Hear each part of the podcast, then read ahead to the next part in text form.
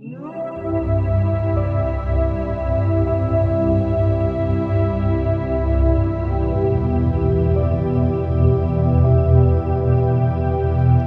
ziua, dragii mei! Bine ați revenit pe canalul meu YouTube la o nouă lecturare cu Cato.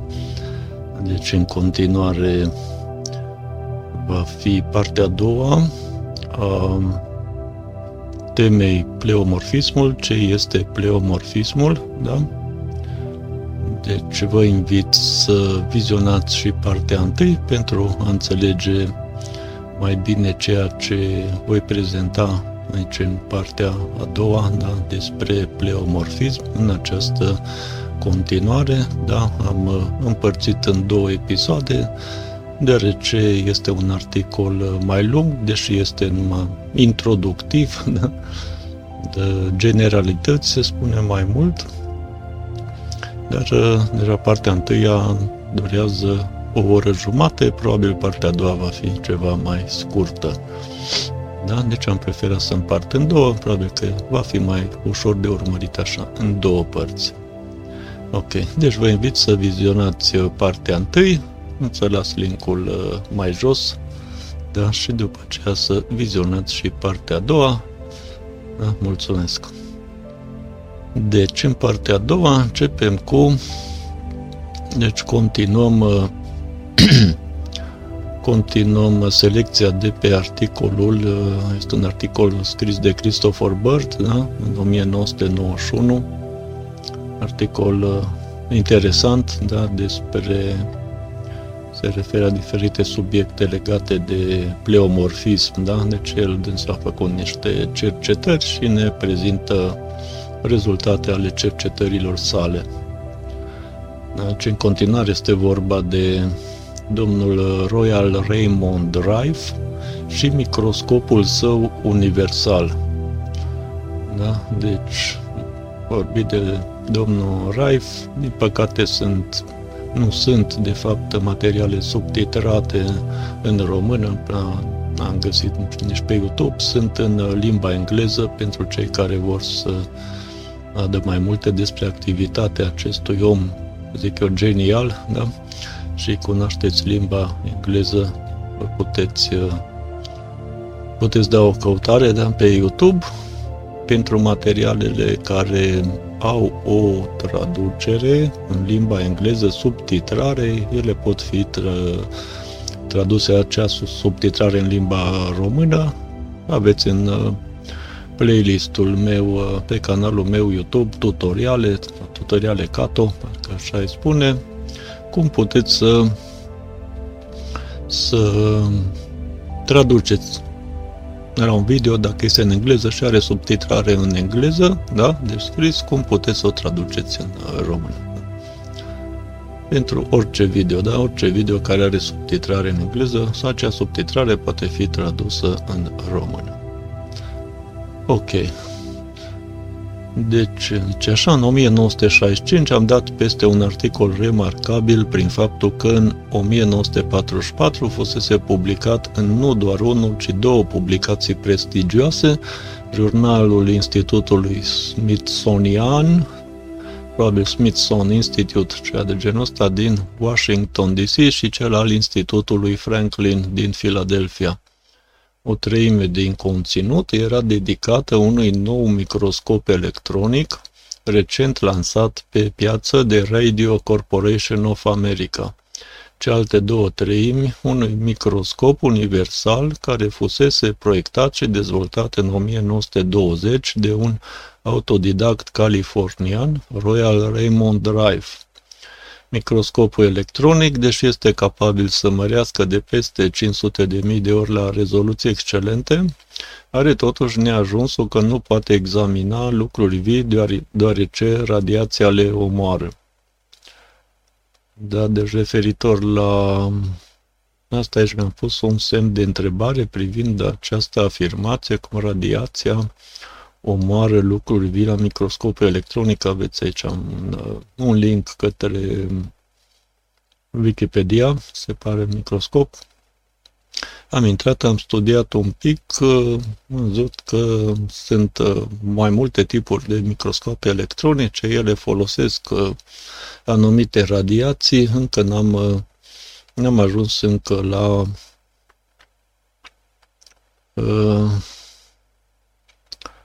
certitudinea că toate radiațiile folosite de microscopele electronice ar, ar o omorâ, ar ucide lucrurile vii, deci ar ieși ca și cum bacteriile ar fi ucise de această radiație, da? Sau cam așa se înțelege de aici, da? E ajuns că nu poate examina lucruri vii deoarece radiația le omoară. Sfârșit, dar după cum reieșea clar din articol, instrumentul lui Rife era capabil să mărească inclusiv corpurile vii la nemai auzită valoare de cel puțin 60.000 de ori, de asemenea la o rezoluție excelentă. Cu acest dispozitiv extraordinar, Rife a putut fi martor prezenței unei întregi familii de microbi în sângele persoanelor bolnave, care aparent se transformau dintr-unul în altul, în funcție de condiții, ca o omidă, metamorfozându-se succesiv în multe stadii până la fluture. În total 16, deci 16 astfel de stadii, același număr confirmat ulterior de Gaston Naissance ca fiind ciclul somatidelor. Da, de, deci Gaston, uh, care a fost un alt cercetător, dar și el a cercetat uh, uh, și este, pare și el adept al pleomorfismului, deci a confirmat, el a denumit somatide acele acele, acel element, element primitiv, da, din care ar lua naștere bacteriile, virusii și uh, fungii de transformare aceasta, le-a numit somatide, uh, Raif parcă le-a numit microzime, da, să vedem mai jos, da, fiecare a pus un, un, uh, o etichetă, un titlu, da, ca urmare, a ajuns și el în mod independent la aceeași concluzie logică pe care au atins-o și alții, de asemenea în mod independent, atât înaintea lui cât și după el, și anume că microbii se formează spontan în interiorul corpului și, în opinia lui Rife, nu constituie cauza, ci rezultatul stărilor patogene. Această simplă concluzie contrazice complet tot ce se învață despre bacteriologie și boli în ani de zile de facultate de medicină.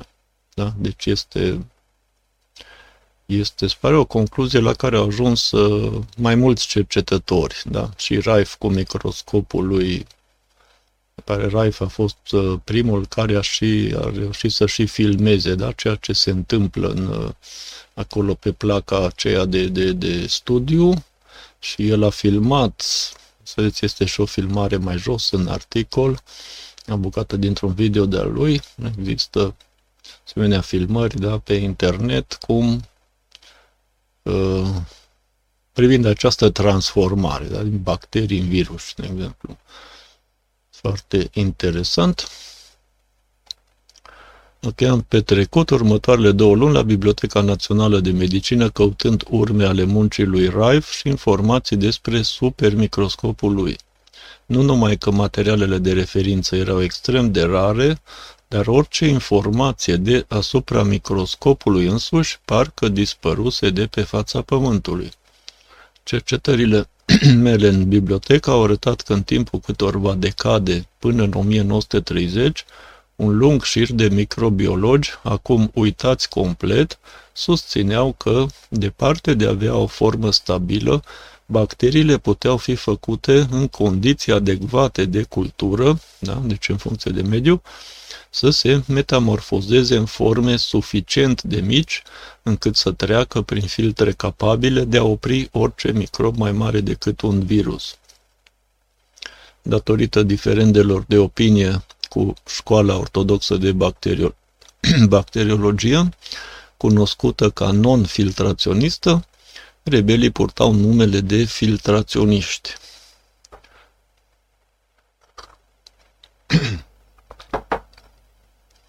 Da? Deci este vorba de, de procedeu de filtrare. Filtrare și izolare, da, unor bacterii pentru studiu, pentru... Așa e vorba că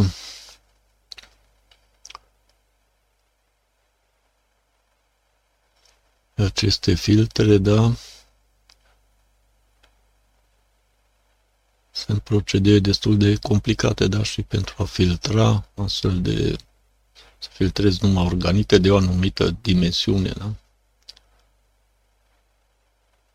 Așa, despre Ernst Bernhard Almquist, deci unul din pionierii acestei școli a fost un suedez, Ernst Bernhard Almquist, care, datorită faptului că era de asemenea și explorator polar, a primit onoarea de a avea niște insule numite după el pe coasta de nord a Siberiei.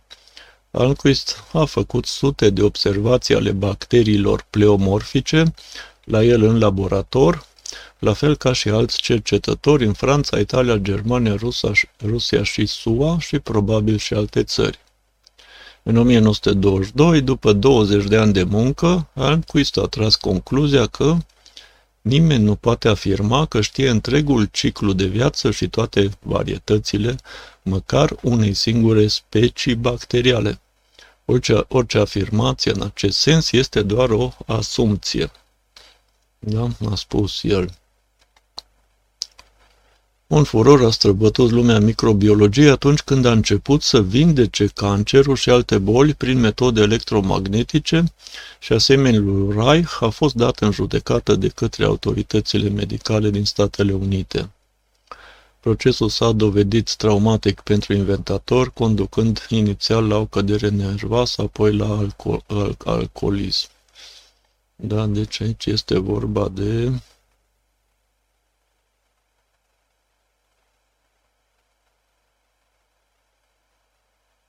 că e vorba tot de Raymond Reif, da? Știu că el uh,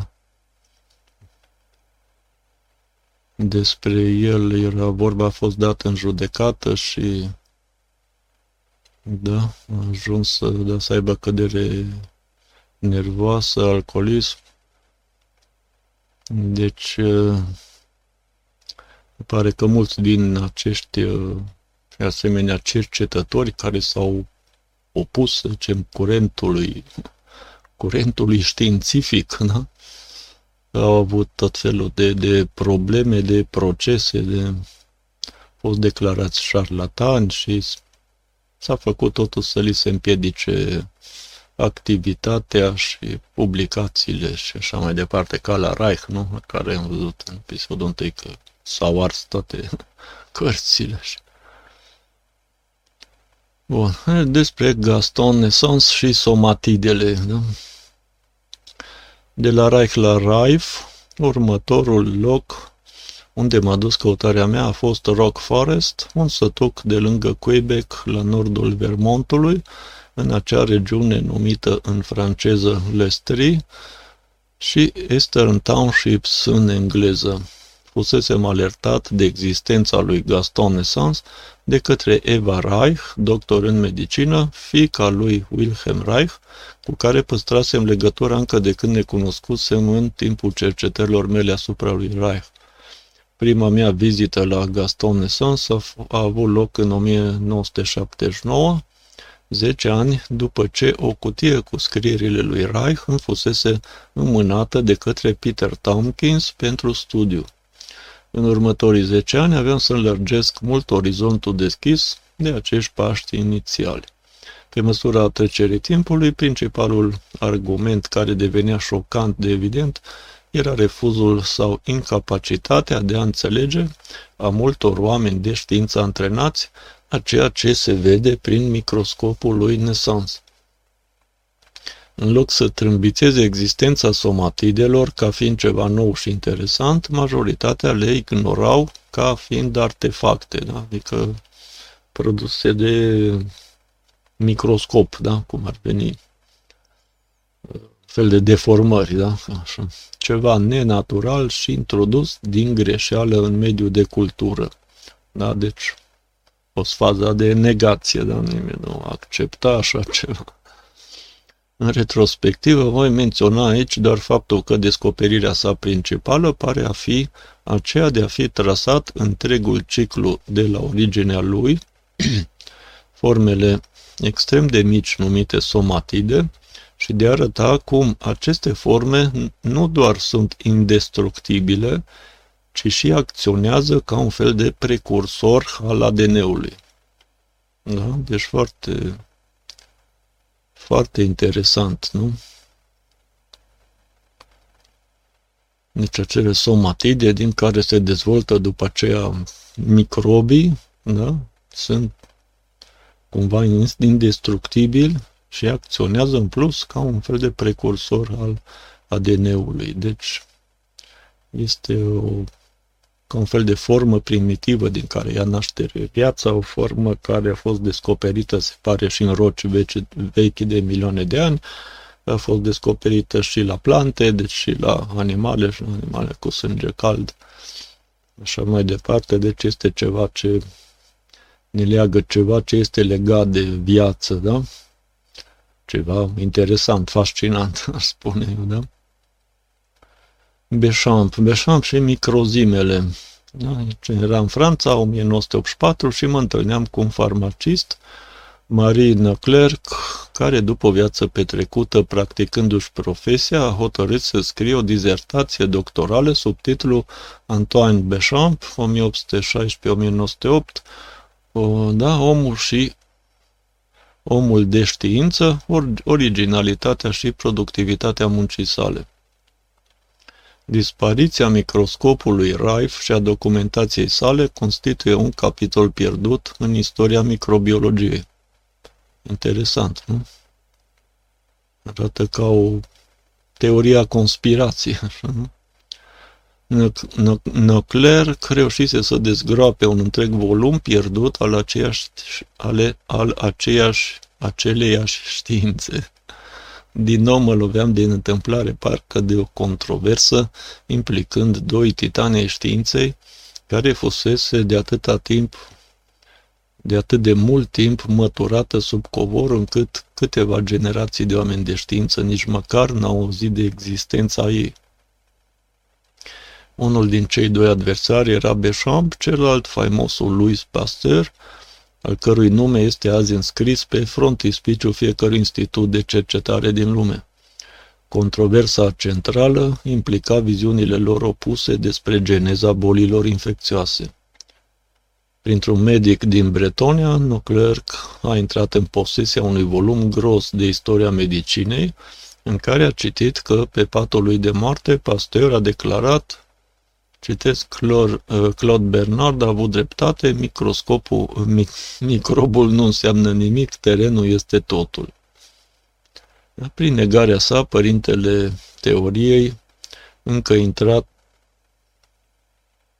intronată, întronată ca Evanghelie, că rolul primordial în multe boli este jucat de germenii care invadează corpul din exterior, părea să cedeze dovezilor că, de fapt, Rolul principal este majoritatea situațiilor jucat de mediul intern al corpului, terenul, cum s-ar zice, care, modificându-se datorită unor cauze variate, permite apariția germenilor din interior. Ce omitea Pasteur era faptul că confesiunea sa nu era bazată pe o singură afirmație relevantă a fiziologului principal al Franței acelor zile, Bernard, ci pe Antoine Bechamp, omul cu care fusese la cuțite decade întregi.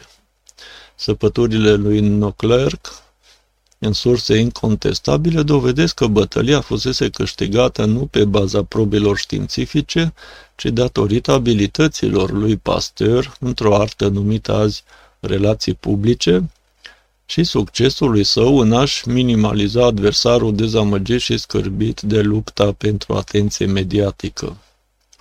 Dacă dreptatea câștiga, victoria lui Pasteur se va dovedi într-o zi a fi fost pirhică.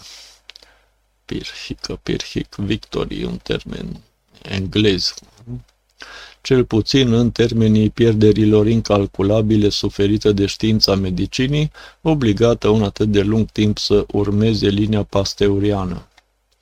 Lanțul de descoperire a lui Bechamp a început atunci când, atacând problema fermentațiilor, reacții chimice care sparg compuși complexi în substanțe relativ simple, a izolat din organismele vii o serie de fermenți pe care i-a numit zimaze.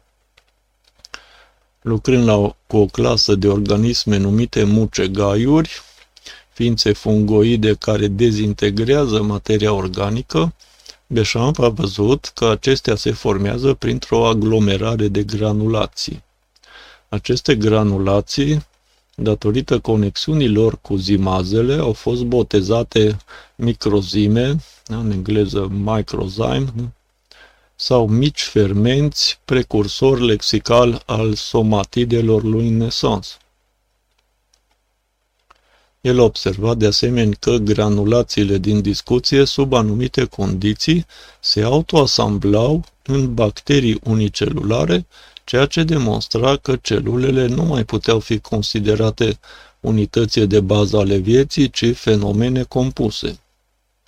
Mai mult decât atât, microzimele erau aparent indestructibile, pentru că Bechamp le-a găsit chiar și în cal care datând din perioadele geologice de acum 60 de milioane de ani, momentul apariției primelor mamifere pe pământ.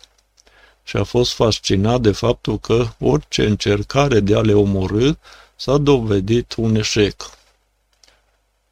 Da? Deci a folosit temperaturi înalte și Așa cum relatează în cea de-a treia capodopera sa, Sângele, citesc, sunt capabil să afirm că microzima este începutul organizării și din moment ce microzimele din bacteriile moarte încă trăiesc, rezultă că ele sunt de asemenea sfârșitul viu al oricărui organism, ființe vii aparținând unei categorii speciale și fără analog. Da? Interesant. Aproape SF-ul, am spune, nu? Science fiction.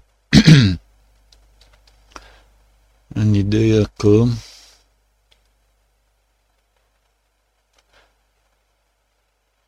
Nu? Deși, deci, uh, ucidem bacteriile, dar microzimele din bacteriile moarte încă trăiesc, supraviețuiesc, cum ar veni. că nu sunt distruse, nu?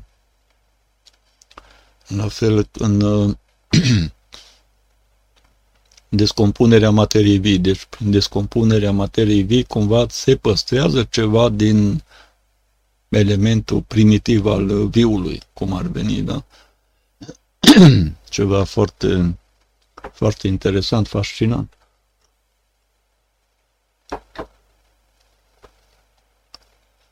Deoarece microzimele apar la începutul procesului vieții, de exemplu într-un ovul care devine un ou, și sunt de asemenea găsite complet active în forme de viață aflate în descompunere, Beșam, pentru o parafrază la legea chimică a lui Lavoisier, nimic nu se creează, nimic nu se pierde, totul se transformă, avea să afirme Citez, nimic nu cade pradă morții, totul cade pradă vieții.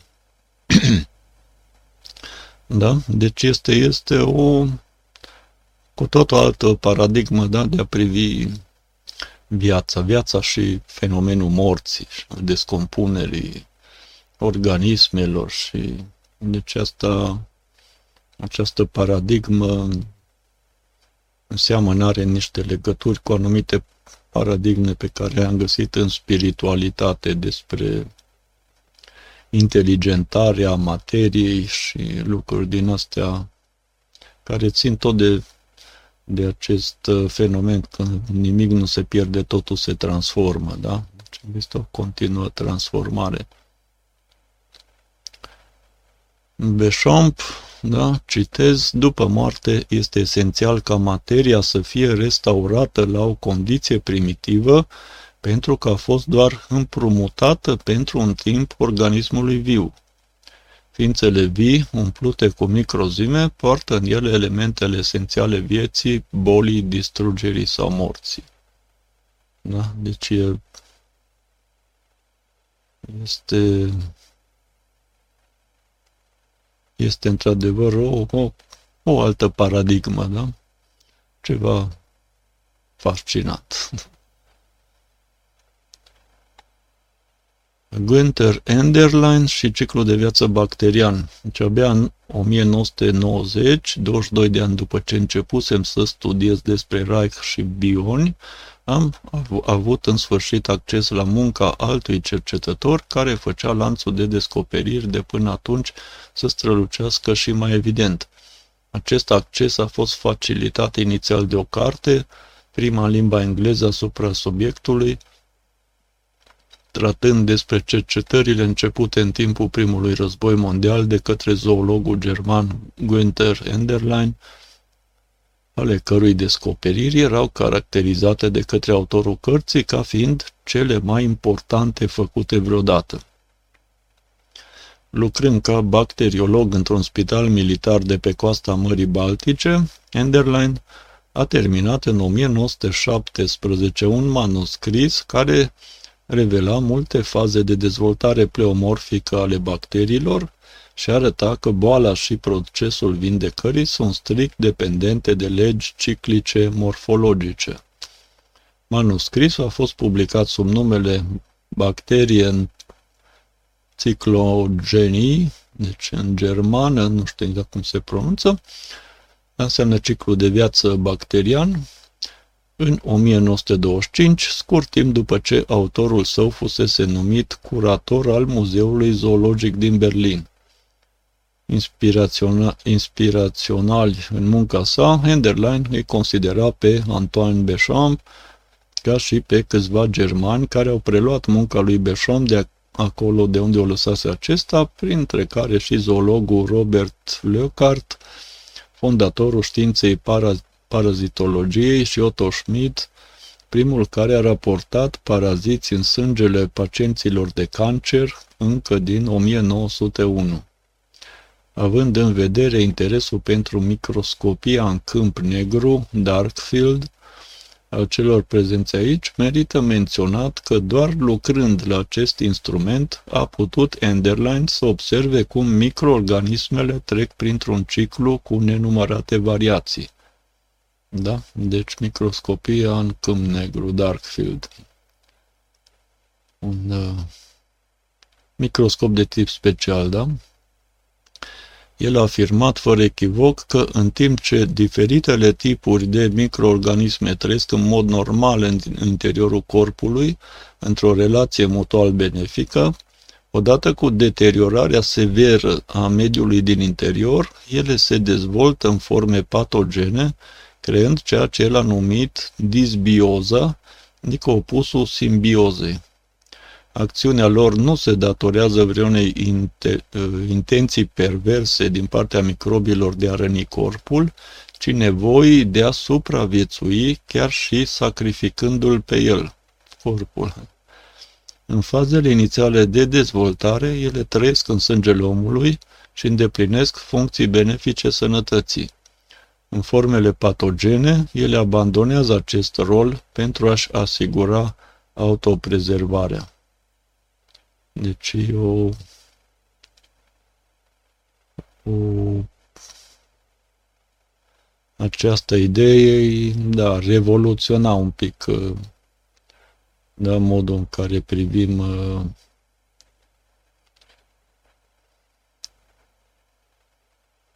fiziologia, da? Ceea ce ceea ce se întâmplă în interiorul corpului nostru, da?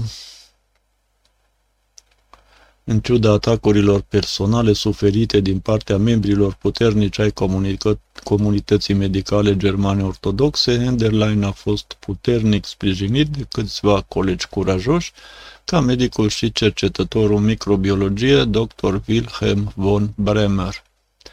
Cartea lui Enby m-a informat de asemenea asupra aspectelor istorice despre cum doctrina că microbii sunt monomorfi, ca o singură formă, și nu pleomorfi, a câștigat acceptare, aspecte pe care le scăpasem din vedere în timpul cercetărilor asupra lui Royal Raymond Rife.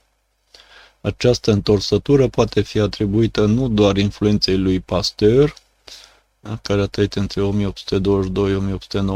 ci și acele al lui Robert Koch, a trăit între 1843-1910, ale cărui principii constituie azi una dintre cele 10 porunci ale cercetării microbiale și de asemenea cele a compatriotului său, naturalist și botanist, Ferdinand Julius Koch, care a trăit între 1828 și 1898, care a insistat asupra constanței tipurilor bacteriale și a clasificărilor rigide în specii bazate pe structură și formă. Stabilit ca dogmă, modelul Kohn-Koch a fost viziunea asimilată de mulți americani plecați la studii în Germania, care au adus modelul acasă la trecerea secolului trecut, unde el nu a întâmpinat nicio opoziție. În 1927, microbiologul Philip Hadley nota în jurnalul bolilor infecțioase într-un articol de 312 pagini numit Disocierea microbială, citez, ce vor trece probabil mulți ani înainte ca o evaluare adecvată a contribuțiilor lui Enderlein să poată fi făcută. Între timp, putem privi cu admirație încercarea sa manifestă de a aduce un gram de ordine în starea haotică a studiului celulelor bacteriale. Enderlein a deschis un drum pe care mai devreme sau mai târziu alți bacteriologi îl vor urma cu siguranță. În continuare, teoria bolilor în citate, câteva citate. Da, Hipocrate, ce bolile sunt crize de purificare, de dezintoxicare. da? Deci aceeași idee, ideea terenului, da? A mediului. Când mediul, mediul intern, de exemplu, da, este nu, nu mai este sănătos, da, se umple de, de noxe, atunci uh, se declanșează boala care este o criză de purificare, de dezintoxicare. Organismul face tot posibilul să realizeze purificarea, dezintoxicarea, da? Așa au loc și aici au funcții precise, da? Deci bacteriile, virus și fungi. Până nu de mult, deci alt citat al lui Dr. Reich Gerd Hammer, da? Cu NMG-ul, ce până nu de mult am crezut cu toții că microbii cauzează boli infecțioase. Această concepție părea corectă, având în vedere faptul că microbii sunt prezenți în toate infecțiile. Dacă vorbea acum am vorbit în primul, prima parte, pompierii care sunt uh, prezenți la locul incendiului, da? În realitate nu este adevărat, întregul sistem imun este o fata morgana construit pe ipoteze. În cazul bolilor preventibile, uităm sau trecem cu vederea prima fază a bolii, faza de conflict activ. Surprinzător este că abia după această primă fază de conflict activ, microbii devin activi. În realitate, ei sunt activați și direcționați de creier. Vezi Antoine Beșam, microzimele. Microbii nu sunt inamicii noștri, ei ne ajută și acționează la comanda organismului nostru. Fiind comandați de către creier, ei ajută la eliminarea tumorilor, la eliminarea țesuturilor bolnave sau necrozate. Ei sunt slujitorii noștri credincioși, muncitorii oaspeții ai noștri. Conceptul sistemului imun al acelei armate care luptă împotriva microbilor este pur și simplu greșit. Da, deci tot pe teoria aceasta pleomorfismului, da? ce la un moment dat a susținut, uh, am studiat, am fost foarte curios de NMG-ul Noua Medicină Germanică, da, și la un moment dat când domnul Amăr a deci ceva în sensul că nu există virus, dar se referea la această teorie da, pleomorfismului, de fapt. Nu există virus în ideea monomorfismului, cam așa cumva, nu? că nu există de toți. Există aceea, să zicem, somatide care realizează un ciclu ăsta și în funcție de mediul intern, da, se apar. E ca și cum apar, da? Se, se transformă din unii în alții, da? Asta ar fi teoria la pleomorfism. Bun, citat din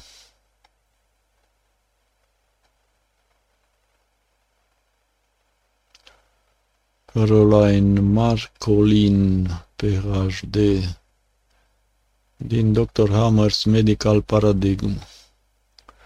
Microbii, cum ar fi fungii, bacteriile și virusurile, sunt activi numai în faza de vindecare a bolii, iar maniera în care aceștia acționează este în deplină concordanță cu logica evoluției.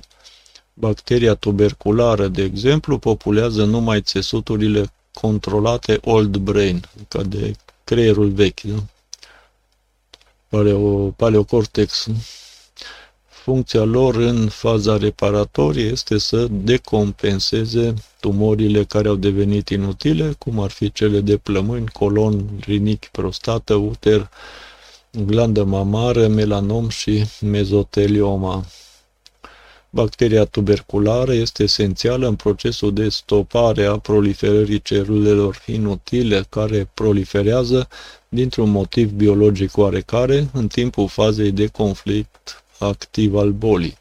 Dacă aceste bacterii nu sunt prezente, ca urmare a vaccinărilor, abuzului de antibiotice sau chemoterapiei, tumorile nu pot fi dezintegrate în timp ce bacteriile stopează și distrug tumorile celulare care nu mai sunt necesare, virusurile par a fi implicate în procesul de vindecare al țesuturilor controlate de cortexul cerebral, de exemplu bronhile, membrana nazală, stomacul, bila și epiderma.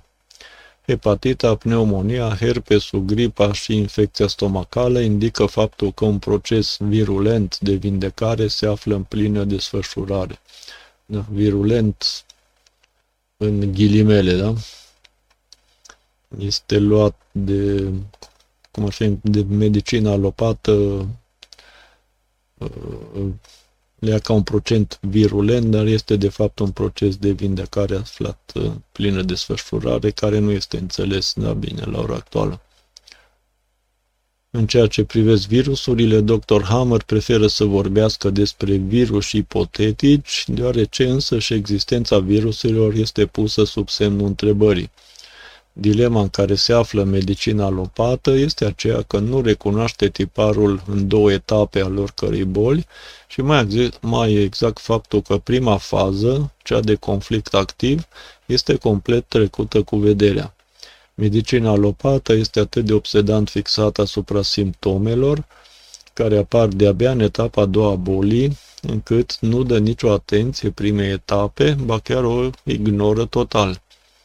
Având în vedere că microbii sunt activi numai în a doua etapă, cea de vindecare, în care apar simptomele deranjante, care sunt de fapt reacția firească a corpului la boală, și mai ales având în vedere faptul că activitatea acestora este îndeopște legată de reacții precum febra, transpirația abundentă, dureri, frisoane, așa mai departe, microbii sunt considerați a fi dăunători și provocatori de boală.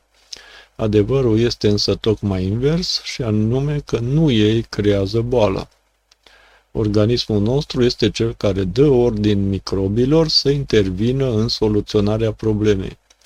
Microbii, desigur, că pot fi transmiși de la o persoană la alta, dar ei rămân în adormire până când persoana respectivă este ea însăși în faza de vindecare a unei boli de același tip. Da? Deci are, are o logică, o logică care este combătută, da, de, de perspectiva actuală, da, care este un pic dogmatică, nu? Ca orice viziune așa profund încetățenită a fi științifică, științific demonstrată, chestii de, de, de genul ăsta, da? Deci este o, o paradigmă. Nu se știe clar ce cu microbii ăștia, dar sunt niște lucruri așa care sunt foarte greu de schimbat, nu?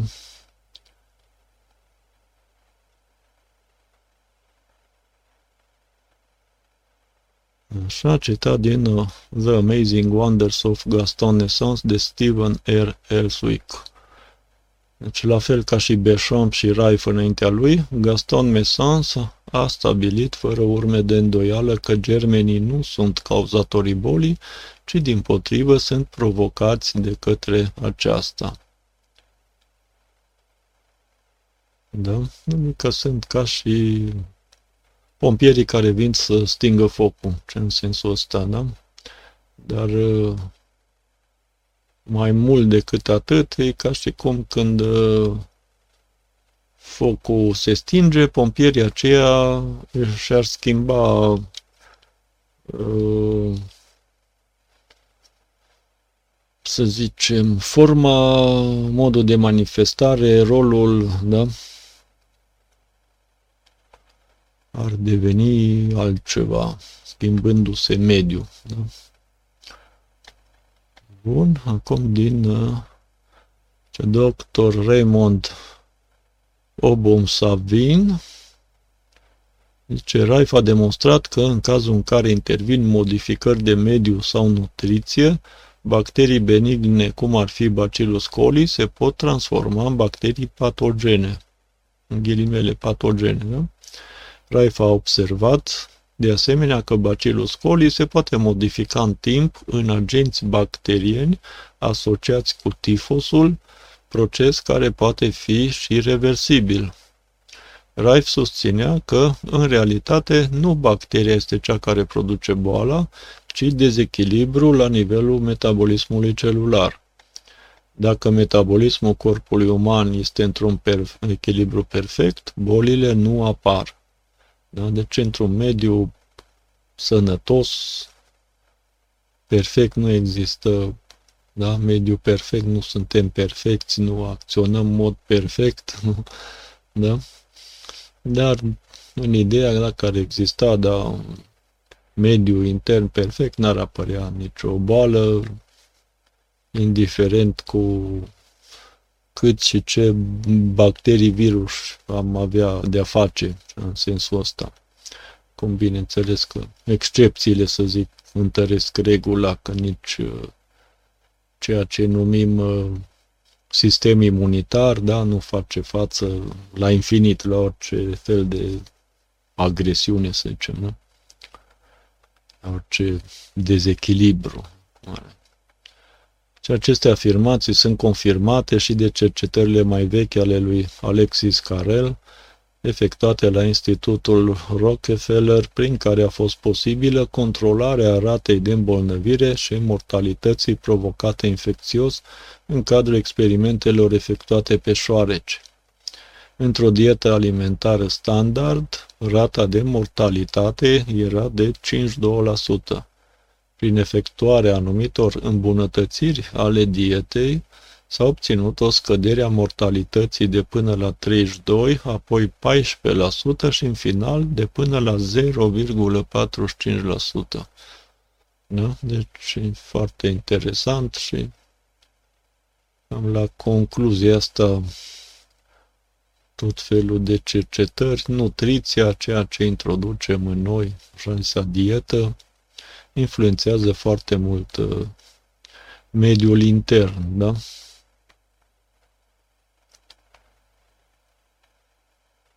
Și a citat din Bacteria, The Ultimate, Ultimate Cause of Cancer by Ellen Cantwell, 2003. În condiții favorabile, bacteriile își pot dezvolta membrana și se pot transforma în forme celulare membranodeficitare, amorfe mici, puternic pleomorfice. Și tot în condiții favorabile, microplasma poate căpăta proporții gigantice, large bodies, corpuri mari, asemănătoare ca formă fungilor sau sporilor. Este esențial să cunoști aceste lucruri și să recunoști astfel de forme neobișnuite și greu de detectat în țesuturile microscopice, deoarece, după experiența mea, această formă microplasmală este forma pe care o iau microbii de cancer în interiorul corpului în cazul afecțiunilor umane. Datorită formei sale mici, microbacteria constituie o punte între bacterie mare și virus mic. Da? Știm că există o diferență de ordin de mărime, da? Bacteriile sunt mai mari decât virusii, nu? Microbiologii îndrăgesc separarea acestora în virus, virusuri, bacterii, microplasma și fungi ca unități distincte. În fapt, este vorba de o interacțiune între aceste forme. Este bine cunoscut faptul că bacteriile pot fi infectate de virusuri.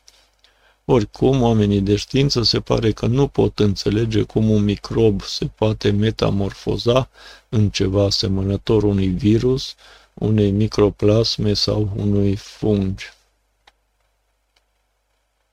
Da, citat H.H. Robertson, bacteriile nu atacă organismele sănătoase, dar marea majoritate a medicilor își fac probleme din cauza bacteriilor. Eu nu tratez bacterii, eu tratez organisme. Dr. Daniel H. Duffy,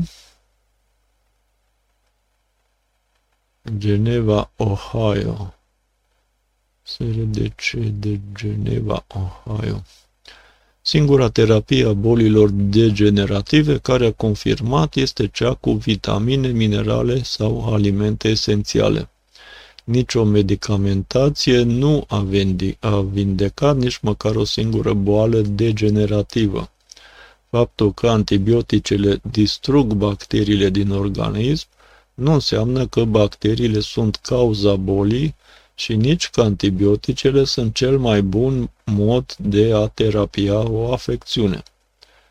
Klenner a demonstrat prin anii 50, prin studii efectuate în spitale, Southern Medical Journal, că vitamina C administrată intravenos în supradoze distruge absolut orice focar de infecție, inclusiv tetanusul trismus, fără a provoca niciun fel de efecte secundare. Ceea ce a fost tratat prin administrarea de antibiotice este simptomul și nici de cum boala însăși. A spune că bacteriile cauzează boala este ca și cum ai spune că pompierii cauzează incendiul, numai în baza observației faptului că la locul incendiului se află mereu pompierii. Bacteriile sunt efectul și nici de cum cauza unei boli. Er Virchow, reputat reprezentant al teoriei germenilor, fiind chiar considerat părintele acesteia. Da. Citez ce am spus, dacă aș putea să mai trăiesc încă o dată viața, mi-aș dărui o demonstrării faptului că germenii caută doar habitatul lor normal țesuturile bolnave și nici de cum nu provoacă o boală. Ei se străduie și apar acolo unde este deja un țesut bolnav, doar pentru că acesta le oferă un mediu prielnic lor. Da, citat Henry Baylor în Food is your best medicine, 1965, mâncarea, alimentele sunt uh, cel mai bun medicament. Ca și medic practician cu experiență de 50 de ani, am ajuns la trei concluzii în privința apariției unei boli, precum și pentru eliminarea ei.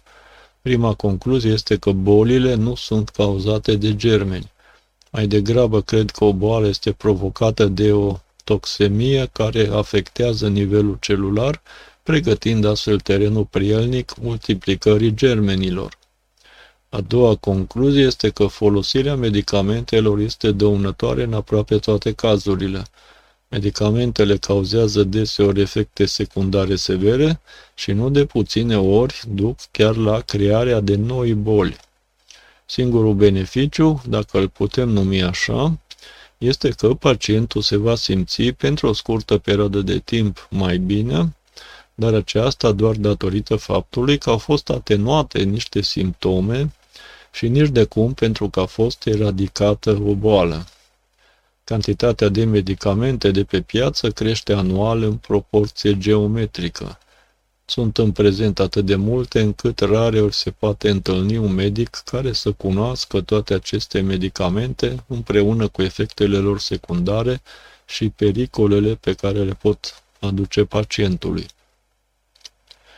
Cea de-a treia concluzie la care am ajuns este că bolile pot fi vindecate printr-o nutriție corectă.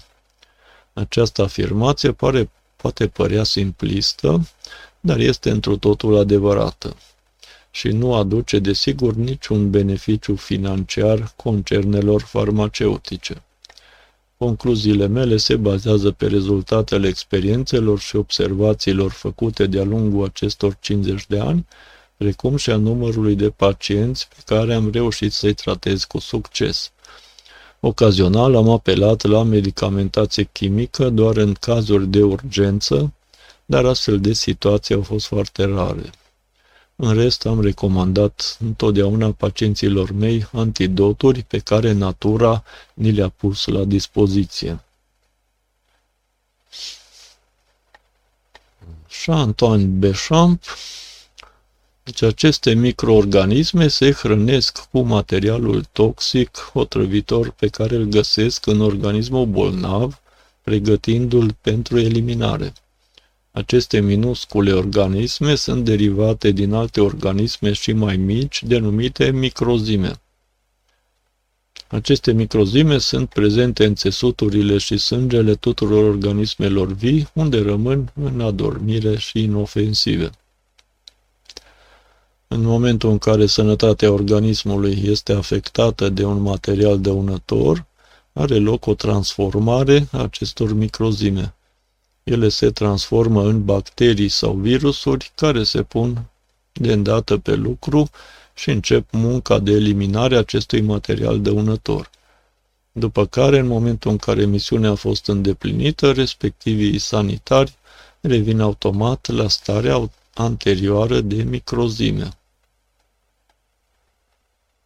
Sir Alain a zis, există o singură cauză care provoacă bolile și anume toxemia, mare parte a ei provocată în organism de către condiții necorespunzătoare de viață și de o eliminare deficitară a toxinelor din organism.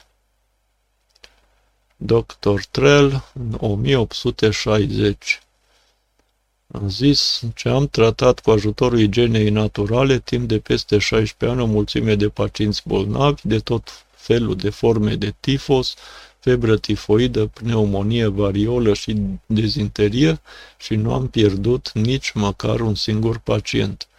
Același lucru este valabil pentru scarlatină și alte forme de febră. Și nu am recomandat niciodată medicamente. Da? Deci sunt uh, lucruri uh, interesante. Aici se termină articolul. Mai jos aici aveți un, uh, un video, video încărcat de mine pe Facebook, Dr. Uh, Royal Raymond Rife și vindecarea cancerului. Este în acest video apare un pasaj și despre pleomorfism, da? Deci o înregistrare video acolo interesantă. Deci uh, dați click și vedeți acest uh, material video. Este foarte interesant, da. Chiar uimitor ce se spune acolo, cum arată Dr. Raymond Rife, cum uh, da, a fost un om genial, descoperit cum poate ucide celulele canceroase deci, uh, uh, accepta, să zicem, și această provocare, da? dacă pot fi ucise selectiv prin câmp uh, electromagnetic, printr-o radiație, a dezvoltat uh, tehnologia necesară, fel de lampă specială și a găsit, a găsit frecvența fiecărei celule canceroase de la fiecare nivel, pulmonar, osos, uh, cancer de sân, de piele și așa mai departe și a găsit frecvența la, potrivită la fiecare și prin radiație o să exact pe acea frecvență distrugea selectiv mai celulele canceroase, da? Din păcate, a fost uh, suprimat, să spunem așa, da? Și el și microscopul lui, care era un, o minune pe vremea aceea. Așa, aici aveți partea întâi, lecturarea partea întâi, dacă doriți să o găsiți și aici și voi pune sub ea și partea, partea a doua. Aveți câteva linkuri aici, am să mai, uh, am să mai completez cu linkuri uh, interesante, utile pe, pe, pe această tematică. În română nu prea am găsit, dar uh, probabil că va mai urma un articol după ce voi mai studia despre pleomorfism, da? Ok, deci închei aici partea a doua. Mulțumesc pentru atenție, sper că v-a plăcut această, acest subiect, această temă a pleomorfismului, care este foarte interesantă, chiar dacă nu-i, nu știu, într-o totul adevărată, da, vedeți că se tot vorbește de mediul intern, de importanța alimentației, a dietei, am pe YouTube găsiți și un playlist al meu uh, nutriție, foarte interesant și acolo găsiți materiale foarte interesante și utile pentru tot felul de boli și tot felul de studii, cercetări și așa mai departe. Deci playlistul meu nutriție. Ok, distribuie dacă ți-a plăcut. Aici, aici, că nu se vede dacă nu se vede, trebuie dat un refresh. Da? Să apară aici locurile de distribuire. Ok, puteți susține activitatea mea pe platforma Patreon sau Buy Me a Coffee. O să pun linkurile și la pe YouTube. Da? Puteți vedea conturile mele, contul de Patreon și pe Buy Me a Coffee. Uh, conturi sunt niște platforme, da, unde am conturi și sunt niște platforme prin care creatorii de conținut pot fi susținuți, sponsorizați, da? susținuți pentru uh, a susține munca lor, da? de creație și acolo am și materiale care sunt uh, oferite ca bonus da, celor care vor uh, sponsoriza, da, care vor, sunt accesibile numai de către ei, da, și au niște beneficii în plus, da, deci o relație win-win, să zicem, câștig-câștig. Ok. Vă mulțumesc. Vă invit și să vă abonați la canalul meu YouTube dacă nu v-ați abonat uh, încă să fiți la curent cu noutățile aduse de mine. În continuare vor fi și uh, articole materiale video în domeniul spiritualității, dar și e, psihologie, lucruri uh, lucruri practice, da? O să mă orientez anul, anul acesta și pe articole lucruri practice din psihologie care pot ajuta în viața de, de zi cu zi. Printre altele și alte lucruri da, interesante. Ok. Deci, aici am chei. Vă mulțumesc pentru atenție și vă urez să aveți în continuare o zi minunată.